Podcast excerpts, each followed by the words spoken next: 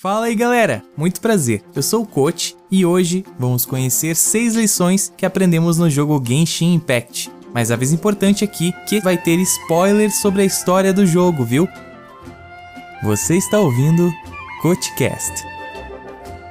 Você já jogou Genshin Impact? Provavelmente você já ouviu falar nesse jogo, mas caso não conheça, não se preocupa que eu te explico. É um jogo desenvolvido pela MiHoYo com grande inspiração em Zelda Breath of the Wild. No caso, esse daí é o Breath of the Wife. É um jogo grátis, mas tem sistema de gacha. E para quem não sabe, gachas são aquelas maquininhas lá do Japão que você põe uma moeda e tenta a sorte para tirar algum prêmio raro. No caso do Genshin, você junta a moeda do jogo ou compra com dinheiro real para tentar pegar heróis ou armas raras. É assim que a MiHoYo lucra com o jogo. Mas além desse sistema, nós temos um mundo enorme para explorar, onde cada área tem seu próprio visual, alguns até mesmo baseados em lugares do mundo real, uma trilha sonora fantástica e uma história repleta de detalhes. E olha que o jogo nem tá pronto. A MiHoYo disse que teremos 7 regiões para explorar e até agora nós só temos duas regiões. Ainda tem mais 5 para serem lançadas. Esse jogo vai ser enorme. Mas chega de enrolação e vamos falar das lições que podemos aprender com Genshin Impact.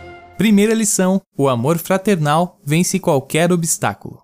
Logo no início do jogo, vemos os irmãos Aether e Lumin lutando contra uma deusa misteriosa que acaba capturando os dois e separando um do outro. No jogo tem uma cutscene que mostra que um dos irmãos teve suas memórias alteradas e agora a irmã está do lado maligno da história, achando que está certa enquanto o irmão está procurando sua irmã em busca de encontrar respostas sobre o ocorrido. Nós ainda não chegamos lá, mas quando esses irmãos se encontrarem, mesmo que ela esteja do lado maligno, ele vai lutar com todas as forças para abrir os olhos dela para a verdade, mostrando que o amor fraternal irá vencer qualquer obstáculo que apareça na frente deles. Então, se você tem um irmão, sempre esteja ao lado dele, pois um dia vocês serão a única família que restará um do outro. Eu tenho duas irmãs mais velhas que eu, e nós sabemos que podemos contar uns com os outros. Meu sobrinho, filho da minha irmã mais velha, também é como um irmão mais novo para mim, e eu faço de tudo pela felicidade dele. Brigas entre irmãos sempre vão acontecer, e pode ser que você tenha diferenças com seu irmão ou irmã, mas tenta acabar com essas diferenças e conviver em harmonia, pois no futuro, quando vocês puderem contar somente um com o outro, essas diferenças serão um detalhe totalmente descartável.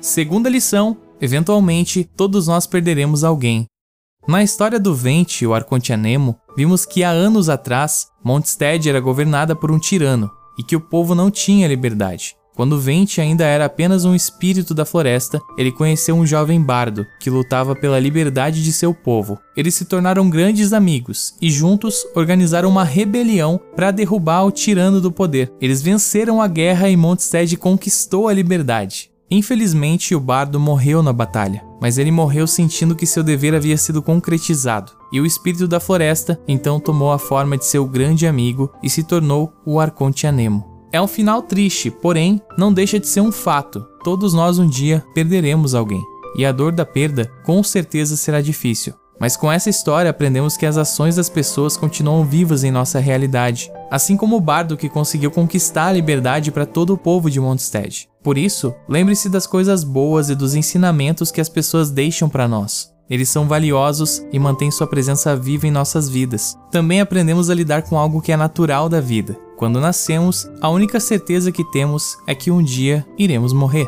Eu mesmo nunca tinha perdido alguém, e em 2020 minha avó faleceu. É difícil de acreditar, demora para cair a ficha, mas é a vida.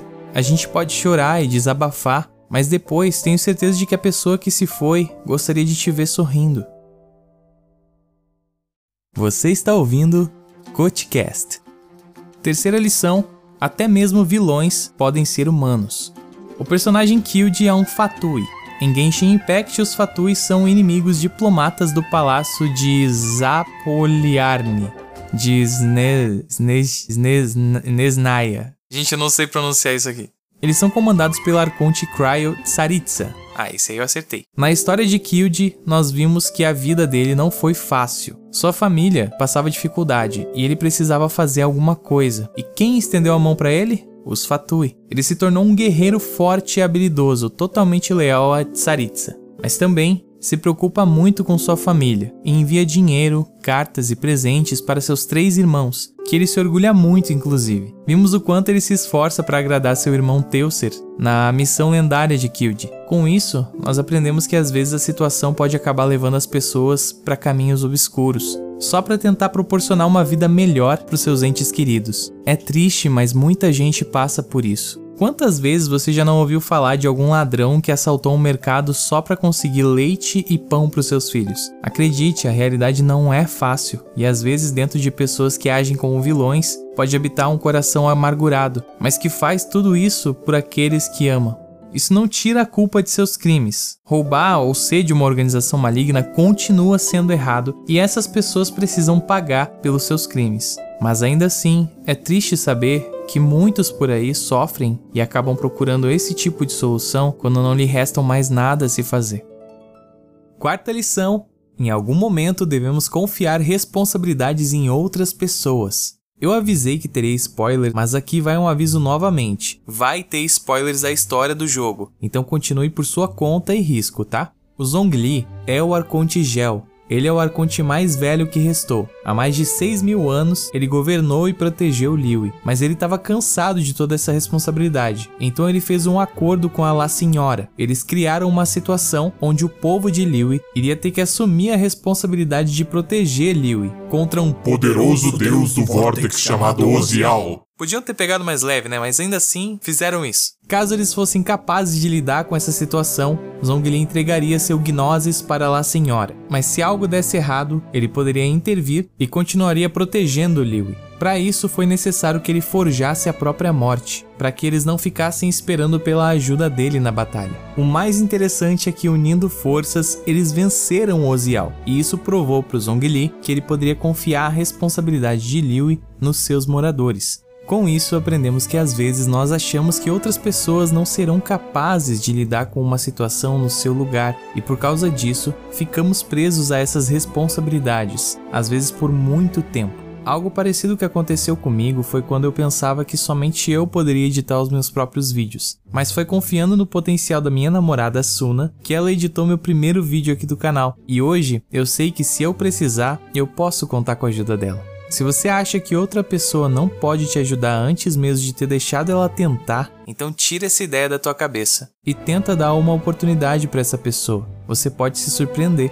E caso ela ainda tenha dificuldade, divide um pouco do teu conhecimento com ela. Aos poucos ela vai pegar o jeito e logo você poderá deixar mais responsabilidades para ela. Você está ouvindo Coachcast. A quinta lição: nem sempre você será capaz de resolver tudo. Isso não tem a ver necessariamente com a história de Genshin, mas sim com a própria gameplay. Você tá lá explanando o jogo no seu nível 40, por exemplo, e de repente encontra um inimigo um pouco mais forte que você. Então você faz todos os combos que você sabe, tenta as melhores táticas e ainda assim você perde a batalha. Não se culpe, esse é um problema que agora você ainda não consegue resolver. Mas se você se dedicar um tempo para aprender, evoluir e adquirir mais habilidade, você vai ficar mais forte. E ao voltar a enfrentar aquele inimigo, vai acabar com ele em muito menos tempo. Na nossa vida, a gente enfrenta diversos problemas do dia a dia. É isso que torna ela menos monótona. Mas às vezes, irão aparecer problemas gigantescos, tão grandes quanto um boss de Dark Souls, por exemplo, e talvez não seja o melhor momento para você enfrentá-lo. Resolve os problemas menores ao redor, vai estudando esse problemão que você precisa resolver. Adquire mais conhecimento, pesquisa, treina, pergunta para alguém que talvez já tenha resolvido algo semelhante e depois volta lá e você vai perceber que a solução às vezes vai surgir com muito mais facilidade. E a sexta lição: abrir mão de algo precioso pode provar o nosso valor. Lembra da batalha contra o poderoso deus do vórtex chamado Ozial? Então, naquela batalha, a única forma que a Ningguang encontrou de vencer o Ozial foi sacrificando sua câmara de jade. Mas essa câmara tinha um valor inestimável para Ningguang. Ela levou a vida inteira para construir a sua câmara flutuante feita de jade. E mesmo que ela tenha dinheiro suficiente para construir uma outra câmara um dia, ainda assim foi um grande sacrifício por um bem maior. Ela protegeu o povo de Liui, colocou eles em primeiro lugar e deixou qualquer pensamento egoísta de lado para acabar com a ameaça que poderia destruir Liui. Essa atitude foi reconhecida pelos adeptos, que decidiram concordar em deixar a supervisão de Liui para o próprio povo. Às vezes abrir mão de algo valioso para nós por um bem maior pode mudar o ponto de vista das pessoas sobre nós, provando que nos importamos muito mais do que imaginavam. Claro que não devemos agir sempre pensando em ganhar algo em troca, né? Isso é querer se aproveitar da situação, e não é legal. Uma vez a situação aqui em casa não estava fácil. Agora eu percebo que isso acontece muito comigo. E então, eu vendi o meu videogame para conseguir dinheiro para ajudar em casa. Eu fiz isso pois eu sabia que vender o meu videogame seria fácil, rápido e resolveria o problema financeiro daquele momento. É claro que eu gostaria de ter aquele videogame de volta. Inclusive hoje eu tenho uma nova geração dele. Mas eu sinto que eu fiz a escolha certa naquele momento, e isso mostra que eu dou muito mais importância para as pessoas ao meu redor do que bens materiais. Por isso, às vezes você vai precisar abrir mão de algo que você gosta muito. E tudo bem, isso vai mostrar que você vale muito mais do que uma peça de plástico de mil reais. E essas foram as lições que podemos aprender com Genshin Impact. Muito obrigado por ouvir até aqui. Se você gostou desse episódio, então vá ouvindo os anteriores e espere pelo próximo. Compartilhe com o seu amigo que gosta de podcast e considere se inscrever no meu canal do YouTube. Nos vemos no próximo episódio e até lá!